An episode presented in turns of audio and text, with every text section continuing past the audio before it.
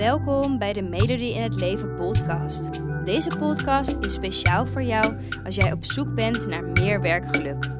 Ben jij je huidige werk zat? Wil je iets anders wat wel bij je past, maar weet je niet waar te beginnen?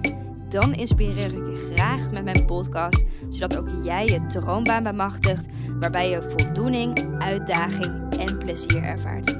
Heel veel luisterplezier.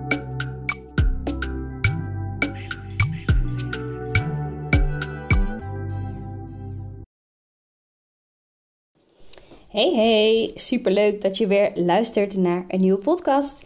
En vandaag een hele bijzondere podcast.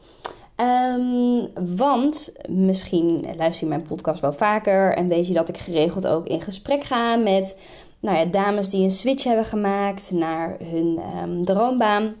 Nou, dit keer waren de rollen namelijk omgedraaid. Ik ging in gesprek samen met Jorinde, Jorinde van House of Ambition. Uh, daar werk ik mee samen. Ik um, maak content voor uh, haar website. Dus daar bedoel ik mee dat ik uh, maandelijks nieuws, nou, maandelijks artikelen um, naar haar toestuur, welke zij weer gebruikt op haar website. Alles gaat om werk en om werkgeluk. Eigenlijk alles waar ik me ook mee bezig hou met meedoen in het leven.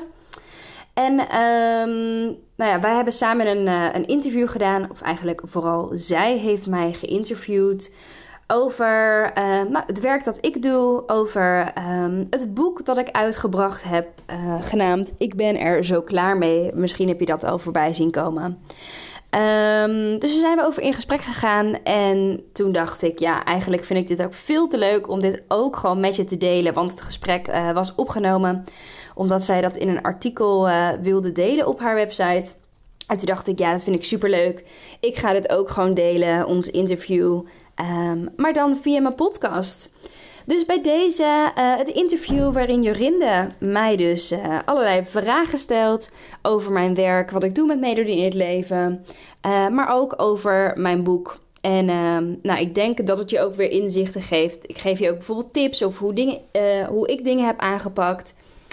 Um, ja, ik ga gewoon het aan je laten horen. Um, we duiken er meteen in. Dus uh, als je mij straks niet meer hoort kletsen, of je hoort even een korte stilte. Daarna begint het interview. Heel veel luisterplezier. En ik ben heel erg benieuwd wat je ervan vindt. Want ik moet zeggen, ik vind het wel echt, nou ja, gewoon heel tof sowieso dat wij een samenwerking hebben. Dat waardeer ik wel echt, want jouw artikelen zijn zo on point. En dat is inderdaad ook echt wel een stukje wat ik met House Foundation uit wil dragen. Is inderdaad echt wel streven naar werkgeluk. En of dat nou is dat je uh, wetenschapper wordt of uh, kapper of nou ja, noem het maar op. het maakt niet uit, maar als je maar inderdaad wel streeft naar dat stukje werkgeluk, dat het gewoon echt wel belangrijk is. Dus dat vind ik ook wel heel tof om jou daarin te volgen in je social media en kanalen. En we hebben het de vorige keer natuurlijk wel al was een beetje over gehad hoe jij hier gekomen bent, maar ik dacht misschien is het nog wel goed om e-, even erin te duiken en dan kan ik nog een beetje daarin voorstellen naar de lezers toe van House Mission ook van nou ja, hoe jij bent gekomen waar je nu staat. Ja. Um, nou, eigenlijk begon het um, dat ik leerkracht was op een basisschool. Ik was juffrouw. En um, hè, dat, ik moet eerlijk zeggen dat ik eigenlijk nooit echt had geweten dat ik dat wilde worden. ik wist het gewoon niet. Uh, naar de middelbare school bijvoorbeeld. Eigenlijk wilde ik gewoon reizen en nou, mezelf daar een beetje herontdekken. Maar ja. mijn ouders stonden daar niet echt achter. Wat oh, nee, ik ook nee. wel begrijp. Want ja, ik was 16 en ja, weet je, je dochter op wereldreis sturen, dat is nogal een dingetje. Ja. Um, dus zij stimuleerde mij heel erg om een studie te gaan starten. En nou, ik heb super random, heb ik toen voor de PABO gekozen, omdat ik dacht van, nou ja, hè, kinderen vinden mij wel aardig. Uh, weet je, het is prima creatief. Ja, het is echt heel erg random gegaan. Um, weet je, ik start gewoon die PABO en uh, ja, ik zie het wel. Nou, toen, was, toen ik daar kwam, toen dacht ik, oh, dit is echt superleuk. Het zijn allemaal sociale mensen. En nou, het was ook wel creatief. Um, en eigenlijk ben ik gewoon die vier jaar van de PABO, ben ik gewoon echt met plezier naar die studie gegaan. En vond ik het ook echt leuk om kinderen nou ja, te helpen en te ontwikkelen enzovoort. En um, na die vier jaar, toen rolde ik eigenlijk vanuit een stage rolde ik in een baan. En toen stond ik daar dus als 20-jarig meisje voor de klas. Ja. En op het begin was dat echt fantastisch. Maar eigenlijk na ongeveer twee jaar merkte ik van, oh, dit is eigenlijk helemaal niet wat ik dacht dat het was. Ehm, ik merkte dat de uitdaging die ik eerst had van het ontwikkelen van lessen en de creatieve uitdaging, die was gewoon compleet weg. Voor mij voelde het echt alsof ik een soort van voorgeprogrammeerde robot was die een programma afdraaide en uh, ja, alles op vaste tijdstippen deed en vaste dingen moest behalen en, en dat was het. Ja. Dus voor mij was, was de uitdaging weg en daarmee ja, belandde ik eigenlijk in een sleur. En zag ik ook niet echt meer het positieve van mijn werk eigenlijk in. Ik haalde er ook echt geen plezier meer uit. Omdat ik gewoon wist wat ik kon verwachten. En ja, het eigenlijk gewoon heel erg saai vond. Ja. Ehm, wat misschien raar is om te zeggen, want ik weet ook hè, dat leerkrachten in het nieuws hè, met de werkdruk zo hoog. Mhm. Ehm, dus ik snap dat dat misschien ook heel erg raar klinkt. Maar voor mij, ja, voor mij was het gewoon saai. Ik Ja. haalde mijn geluk er niet meer uit. Nee. En op dat moment dacht ik, ja, maar wat moet ik dan wel gaan doen? Want hè, hier heb ik voor gestudeerd, hier heb ik ervaring in. Ja. Ik kan toch helemaal niks anders? En toen heb ik echt een periode gehad van, ik denk, nou bijna drie of misschien wel, nee, ik denk drie jaar, drieënhalf jaar, dat ik echt met mijn ziel onder mijn arm liep en gewoon echt niet wist wat ik dan moest doen. Ik wist dat ik mijn werk gewoon kut vond, Ja. maar ik wist niet wat ik dan wel wilde doen. En ik was ook bang om daarin weer een verkeerde, tussen aanhalingstekens verkeerd, eh, andere keuze te maken. Ehm, maar wat ik wel wist, is dat ik echt wel iets wilde waar ik wel happy van werd. Ja. En toen eigenlijk vanuit heel lang zoeken en heel lang denken en heel veel coaching en opleidingen en nou, een heel proces, toen ben ik eigenlijk achtergekomen van, ja maar dit, wat ik nu doe hè, als werkgeluk-expert, dit is echt iets wat ik gaaf vind. Ondernemerschap past heel goed bij mij, maar ook hè, de sportlessen die ik dus geef. Ja. Ja, dan, dat is zo'n fijne combinatie voor mij, omdat ik dan niet alleen bezig ben met mijn hoofd, hè, dus uitdaging, maar ook fysiek en het dus ook loslaten. Ja, voor mij werkt dit gewoon heel erg goed. Ja, Ja. precies. Dus Ja. he- ja, best wel een transitie. Ja, precies. En wanneer was jij, ehm, was jij bewust van, van hé, hey, ik kan eigenlijk ook iets met werkgeluk eh, gaan doen en betekenen voor anderen? Ehm, dat kwam eigenlijk pas helemaal op het laatst. Dus ik had voor mezelf besloten van, oké, ik vind uitdaging belangrijk, ik wil nieuwe dingen leren, ik vind het menselijk gedrag interessant. Ja, Ehm, dat was eigenlijk waar het mee begon voor mij. Van, oh ja, hoe, hoe werkt menselijk gedrag en hoe kan je eh, dat veranderen? Eh, en toen kwam ik eigenlijk coaching kwam op mijn pad. Ik had al wel eh, toegepaste psychologie, een minor in gedaan. En ik had een master gedrag gedaan. Maar toen bij de coaching werd het pas concreet. Van, oh ja, daar kan ik echt wat mee doen. ja, En toen moest ik een richting kiezen van, ja oké, ik wil ondernemer, ondernemer worden. Ik wil iets gaan doen met coaching. Maar wat is dan hetgene wat mij het meest aan het hart gaat, waarin ik mensen wil helpen? ja, Nou, en toen kwam dus hè, dat werkgeluk, dat ik echt dacht, wow, dit is natuurlijk het traject waarin ik, waarin ik heb gezeten. Hier Ja. kan ik anderen ook bij helpen. Ja, Ja. mooi. Vanuit ervaring en kennis inderdaad, dat je gewoon die krachten kan bundelen. En eh, nou, inderdaad ook gewoon mensen die inderdaad in dezelfde schuitje komen te zitten, kan helpen om eh, weer op pad eh, te komen. Of in ieder geval weer een stukje verder te komen. Ja, precies. Ja. Ja, en ehm, hoe is het idee voor je boek ontstaan? Ehm, eigenlijk super random. Blijkbaar eh, is dat een ding van mij dat dingen random gebeuren, weet ik niet. Komt Maar... gewoon in één keer komt het gewoon. eh, Nou, ik moet zeggen, ik had wel op de, op de basisschool, vond ik het altijd, hadden we zo'n, eh, in groep 7 of 8 hadden we zo'n boekje. En dan moest je dan verhalen opschrijven. Volgens mij elke vrijdagmiddag moesten we dan een eigen verhaal bedenken. En ik bedacht dan verhalen over schaatsende pinguïns en weet ik veel wat allemaal. Vond ik gewoon leuk. Ja, Eh, dus had ik eigenlijk al ooit een soort van idee in mijn hoofd dat ik het super gaaf zou vinden om ooit een eigen boek te schrijven. Ja. Eh, maar ja, dat was gewoon een soort van kinderdroom en daar ja, deed ik eigenlijk niks mee. Dat zat ook he- heel ver weggestopt. Ja. En toen ik hier zo mee bezig was, toen dacht ik, ja, het lijkt me gewoon gaaf om hier nog iets in te kunnen betekenen. Ehm, en toen kwam, popte eigenlijk dat idee van dat boek, popte op een of andere manier weer omhoog. En toen besloot ik gewoon de stoute schoenen aan te trekken en contact op te nemen met de uitgeverij. Meer met het idee van, hè, hoe werkt dat eigenlijk, zo'n boek schrijven? Ja, niet ik veel. ik heb, ik heb nooit boek ik weet niet hoe dat werkt. Dus Nee. meer om te vragen van, zijn er bepaalde eisen voor? Of eh, ja, wie weet werken ze alleen met bekende schrijvers, weet ik niet. En toen pitchte ik eigenlijk het idee dat ik had. En toen ehm, zei ze meteen van, ja, maar wij willen jou hebben. Wij willen dit boek hebben. Eh, wij gaan meteen met jou in zee. Dus dat was eigenlijk een beetje voor mij overwhelming, omdat ik Ja, snapte van, hoe werkt dat? Ga Ja, je vanuit precies. interesse. En zij zoiets hadden van, dit gaan we nu meteen doen. Dus ehm, ja, dus dat ging eigenlijk sneller dan, dan gepland of verwacht. Ja. Want wanneer is het eh, een beetje gaan rollen, het balletje?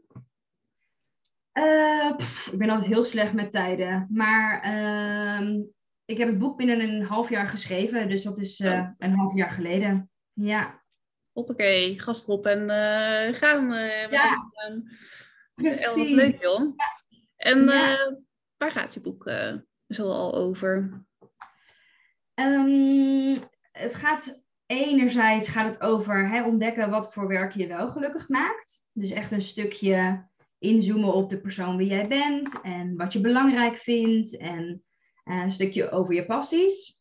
Ja, Maar het gaat ook over het loslaten van je huidige situatie. Dus wat ik merk in mijn werk en waar ik zelf ook in zat, is dat het heel erg lastig is als jij een vaste baan hebt, hè, waar je ervaring in hebt, waar je een diploma in hebt, waar je hè, een fijn salaris uithaalt, om dan een stap te gaan nemen naar iets anders waarvan je niet weet hoe het gaat zijn. Ja. En ehm, dus het gaat niet alleen over ontdekken van wie je bent, maar het gaat ook heel erg over die angsten loslaten of die angsten ombuigen. En echt die stap kunnen zetten naar werk wat je wel gelukkig maakt. Ja. En uiteindelijk geef ik daar ook in het boek zelf ook wel handvatten en tools voor en manieren voor van hè, wat voor transitievormen, om het zo maar even te noemen, dat er zijn. Ehm, dus het is eigenlijk heel tweeledig.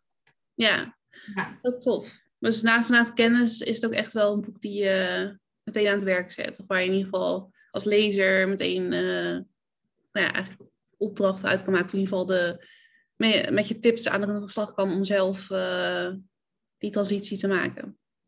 Ja, ja. Het is ook echt wel. ehm, dus aan de ene kant, ik deel ook zeker wel mijn verhaal. Maar Ja. aan de andere kant vind ik het ook belangrijk dat je er echt wat van leert. Dus er zit ook Ja. wel een stukje.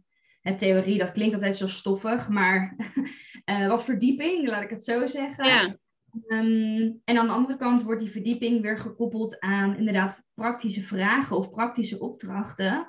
Ehm, ja, want je kan jezelf niet herontdekken als je niet inzoomt op jezelf natuurlijk. nee. Dus ehm, ja, er zitten ook echt wel opdrachten in. Ja. Ja, tof. Hey, en ja, ja, eigenlijk gaf het al een beetje mee van wat hoop je heel erg dat je lezers meenemen. Of wat, wat, wat ze doen na, nadat ze jouw boek uit hebben. Wat zou je dan, wat heb je een beetje voor ogen? Of wat zou je mooi vinden? Wat ze dan, eh, welke stap ze dan zouden nemen? Ja. ja, voor mij draait het echt, nou ja, wat je net zei ook over, het draait voor mij echt om dat werkgeluk. Ja, Ehm, mijn doel is echt, kijk, iedereen is, iedereen is te groot, maar mijn doel is echt wel dat, nou ja, echt heel veel mensen gewoon die stap gaan nemen en gaan ontdekken wie ze zijn, ja, eh, maar ook echt dat werk gaan doen. ja, En mijn droom is eigenlijk ook echt wel op het moment dat mensen, en voornamelijk vrouwen, want daar is het boek wel echt op eh, geschreven ook, ehm, dat vrouwen het boek lezen en echt ontdekken van holy shit, dit ben ik en dit vind ik belangrijk. Wow.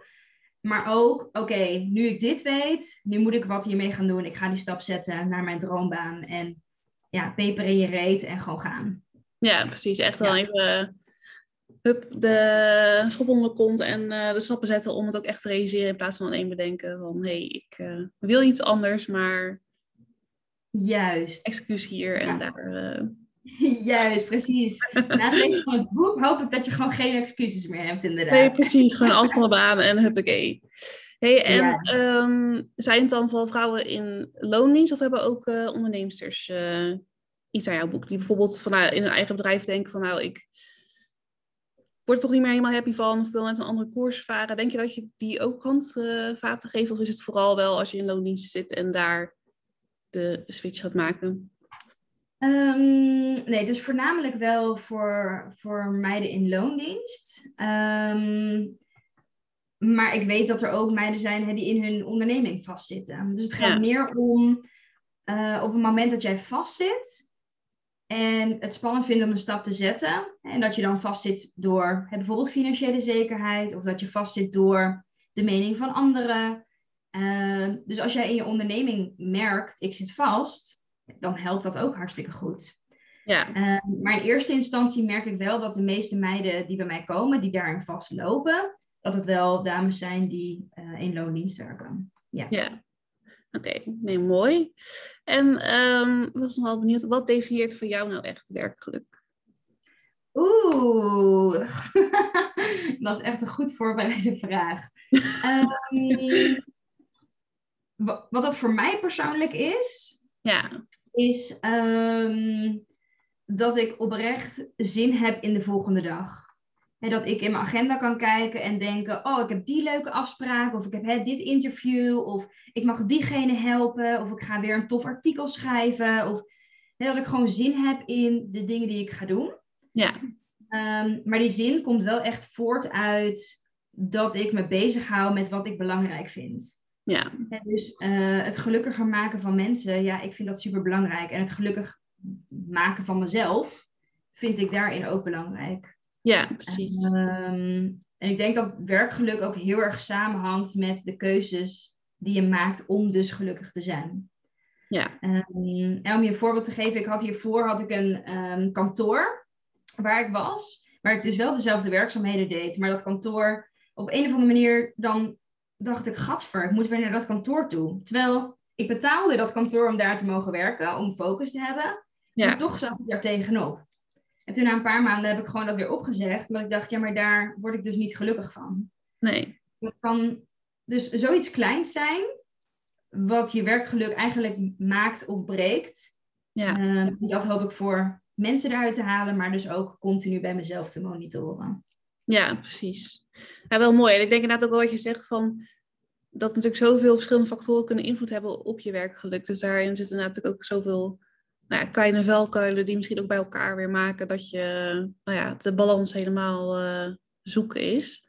Ja, ja zeker. Ja.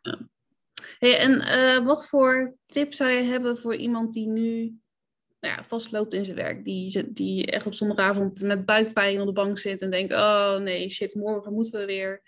Ja. Wat zou jouw uh, tip zijn als iemand met zo'n verhaal bij jou komt? Ja, Allereerst um, is het denk ik heel erg belangrijk dat je de situatie die je, waar je in zit, dat je die situatie recht in de ogen aankijkt.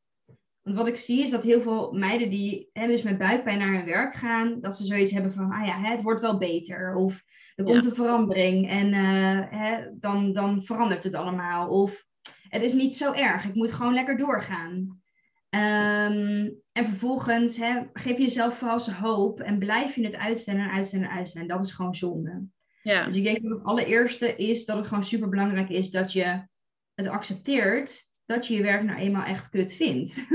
Ja, um, ja. ja. Zo, zo, is het wel. Um, en vanuit het punt dat je dat echt accepteert, is het belangrijk om jezelf te gaan herontdekken. Hè? Is het belangrijk om te gaan kijken van wie ben ik eigenlijk en uh, waar sta ik eigenlijk voor? En wat voor dingen uh, krijg ik energie van? Of welke dingen geven mij voldoening? Uh, en daarbinnen eigenlijk linkjes gaan leggen. Ja, want het, het heeft allemaal verband met elkaar, alleen zie je dat vaak zelf nog niet. Nee. Um, en als je eenmaal die linkjes hebt gelegd en weet waar het voor jou eigenlijk om draait, weet je dus ook wat voor werk daar dus goed bij past. En kan je dus een stap naartoe maken. Ja. Um, het probleem daarin is alleen vaak dat we dat zelf niet inzien. En dus dat we zelf soort van blinde vlekken hebben en gewoon het alleen al moeilijk vinden om te zeggen waar ben ik eigenlijk goed in. Ja. Um, en daardoor denk ik wel dat ja, hulp daarbij krijgen en een spiegel voorhouden en dat coachingstuk, dat dat wel heel erg belangrijk daarin is. Als je er zelf niet uitkomt. Nee, precies. Dat je echt even ja, een goede spiegel voor krijgt met en, en ook inderdaad dat bewustzijn, want dat is inderdaad natuurlijk ook vaak iets waar je dan wat steeds veel meer op de achtergrond komt, waar je misschien niet dagelijks mee bezig bent. Of Zeker als je Ja. zo vast zit in een patroon, dat je daarin in blijft hangen.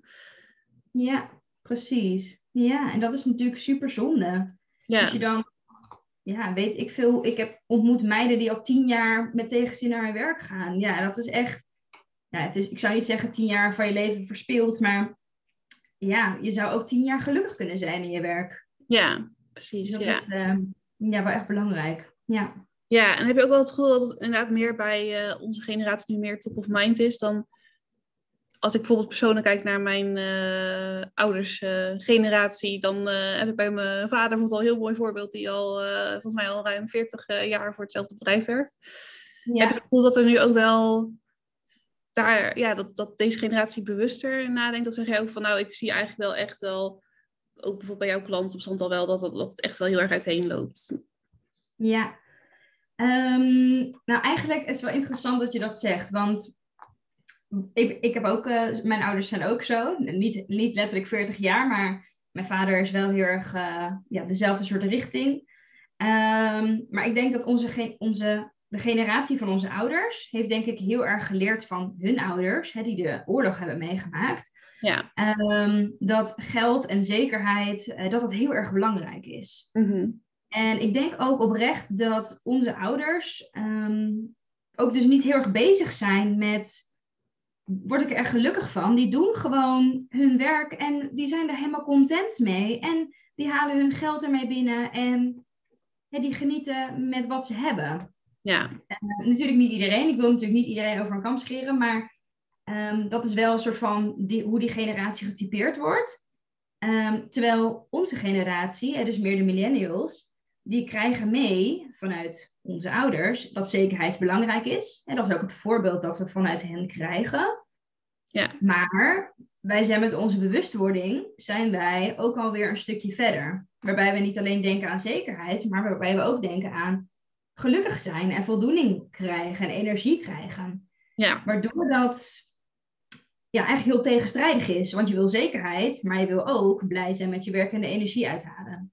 Ja. En ik denk dat daarom onze generatie daar meer tegen loopt. Omdat zij een soort van die tegenstrijdigheden en die struggles hebben die daar eigenlijk ja, die samenvallen, om het zo maar te noemen. Ja.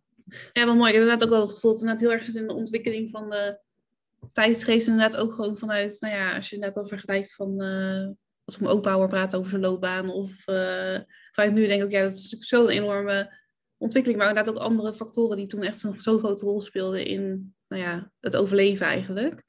Dus, ja, eh, precies. ja, Ja. Ja. heel bijzonder. Blijf ik dat vinden. Ja. ja. Ja. Ja, absoluut. Ja, absoluut. Ja. Ja. Hey, en ehm, wat is eigenlijk de titel van je boek? Eh, de titel is Ik ben er zo klaar mee. Ehm, en dan als subtitel, hè, dus als ondertitel, eh, ontdek werk dat wel bij je past en je wel gelukkig maakt. Ehm, die titel is eigenlijk tot stand gekomen omdat dat is eigenlijk een soort van standaard zin. Wat ik altijd tegen mezelf zei toen ik nog voor de klas stond van... Oh, Ja. gadverdamme, ik ben er zo klaar mee, ik wil niet. Hè, Ja. Dat is echt een tegenzin. Ehm, en met dan wel als extra stap van, oké, maar wat is het dan dus wel? Ja, het roept wel echt meteen herkenning op. Maar eh, laat Ja. zeker gewoon met, met een subtitel van meteen van hé, waar kan je wel heen gaan? En ik denk dat dat ook inderdaad ook wel... Nou, ik ben ook wel blij dat het steeds meer mensen daar bewuster over nadenken, maar dat het ook wel eh, steeds prominenter wordt. Omdat het natuurlijk gewoon, nou ja, ik ben daar niet een specialist in, maar goed, eh, de meeste, er zijn natuurlijk nog steeds zoveel burn-outs en die komen natuurlijk ook wel ergens vandaan. Niet alleen vanuit ehm, enorme werkdruk of, eh, nou ja, dat zijn natuurlijk wel belangrijke factoren, maar ja, het Ja. ook inderdaad wel de voldoening halen en de, op je, echt op je plek zitten. En ja, Ja. dat ben ik wel blij dat mensen steeds wel positiever en steeds ja, bewuster over nadenken van hé, hey, wat is dan mijn ding? En inderdaad, ja, dat vind ik dus ook wel heel mooi om te horen dat jouw boek daar zo op inspeelt, dat je het durft die transitie te gaan. Niet alleen maar in je hoofd denken van hé, hey, wat als ik eh, verpleegkundige zou worden? Want dat lijkt me eigenlijk wel heel mooi om mensen te helpen. Maar als je de, Ja. je daar laat tegenhouden door van oh, dan moet ik weer vier jaar naar school en nou ja, weet je, durf inderdaad die switch ook te maken als je het gevoel hebt dat je, ja, wat je nu doet, dat het niet je ding is. Want Ja. uiteindelijk kies je natuurlijk ook echt zo vroeg al voor een bepaalde richting in je leven. Want precies wat je zei. Ja. Op je 17, 16, 17, 18, dan moet je in één keer een volgopleiding gaan uh, kiezen als je dat wil doen. En dan ga je ja. richting op. En uh, ja. En dan hoe kijk je daar tegenaan van... Um, ik heb het gevoel van die ambities kunnen ook altijd natuurlijk veranderen. Want ja, waar je nu denkt van nou, nu word ik hier helemaal gelukkig van. Ja. Nou ja, grote kans dat je over twintig jaar uh, daar wel uh, iets anders over denkt. Maar, ja. ja. ja. Ja, het is, het is um, uh, voor mij is dat heel, heel tweeledig. Dus aan de ene kant, ik geloof heel erg dat je echt niet uh, 40 jaar in dezelfde baan hoeft te zitten. En ik geloof ook niet per se dat er maar één baan uh, helemaal volledig bij aansluit. Maar wat ik wel geloof is dat jij als persoon bepaalde dingen belangrijk vindt. Uh, dus dat er eigenlijk een soort van vanaf nou ja, bijna je geboorte, of hè, vanaf dat je interesses kreeg, dat er een soort van doorgaande lijn is. Hè, doorgaande ja. lijn in dingen die je belangrijk vindt, of en wat je gevormd heeft in je jeugd. Um, ja, wat ik net zei van, ik had een interesse voor menselijk gedrag. Dat had ik al sinds de basisschool. Ja. Uh, hoe reageren klasgenootjes op elkaar? Ik was dan de observator. Ja. Um, en dat had ik bij de PABO, dat had ik in die master, dat heb ik nu nog steeds. Ja. Alleen de vorm, hoe zag dat zich uit, is anders. Uh, maar het komt wel steeds terug. Ja. En dat soort interesses, of ja, eigenlijk te linken, kom je wel in dat veld of in, in, ieder geval in die specifieke richting terecht, um, wat bij je past. Ja, oh, dat is wel mooi, ja. Ja, en natuurlijk dat kan veranderen. Hè? Bijvoorbeeld um, hè, als je uh, leerkracht bent, op een gegeven moment vind je misschien uh, de taal-spraakontwikkeling interessanter en ga je daarin verdiepen. Um, maar het feit dat je nog steeds met kinderen werkt en met ontwikkeling werkt, dat blijft dan bijvoorbeeld hetzelfde. Ja. Ja. ja, dat is een beetje ja, wat ik geloof. Ja, ja, wat ik zie ook trouwens. Ja, ja mooi. Inderdaad, ook wel, ik zeg dat wel echt een persoonlijk stukje inderdaad. Het is ook wel gewoon een stukje persoonlijkheid in wat moet matchen bij je baan om uh, nou ja, het geluk uh, daarin te vinden. Ja, Zo. ja.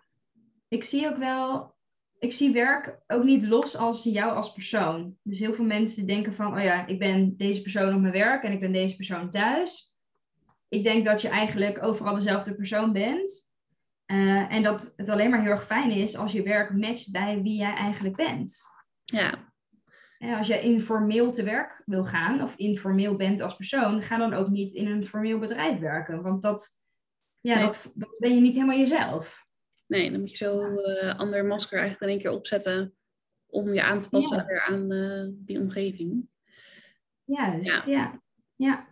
Ja, het blijft een interessante topic, vind ik. En inderdaad, zeker, nou ja, wat voor rol er, uh, wat voor factoren daar een rol bij kunnen spelen. Ja. Um, en wat voor valkuilen zie jij die echt van ja, die eigenlijk best wel werkelijk kunnen verstoren, maar waar eigenlijk heel veel mensen niet echt door van hebben van hé, hey, dat kan een factor zijn? Mm, wat voor valkuilen bedoel je?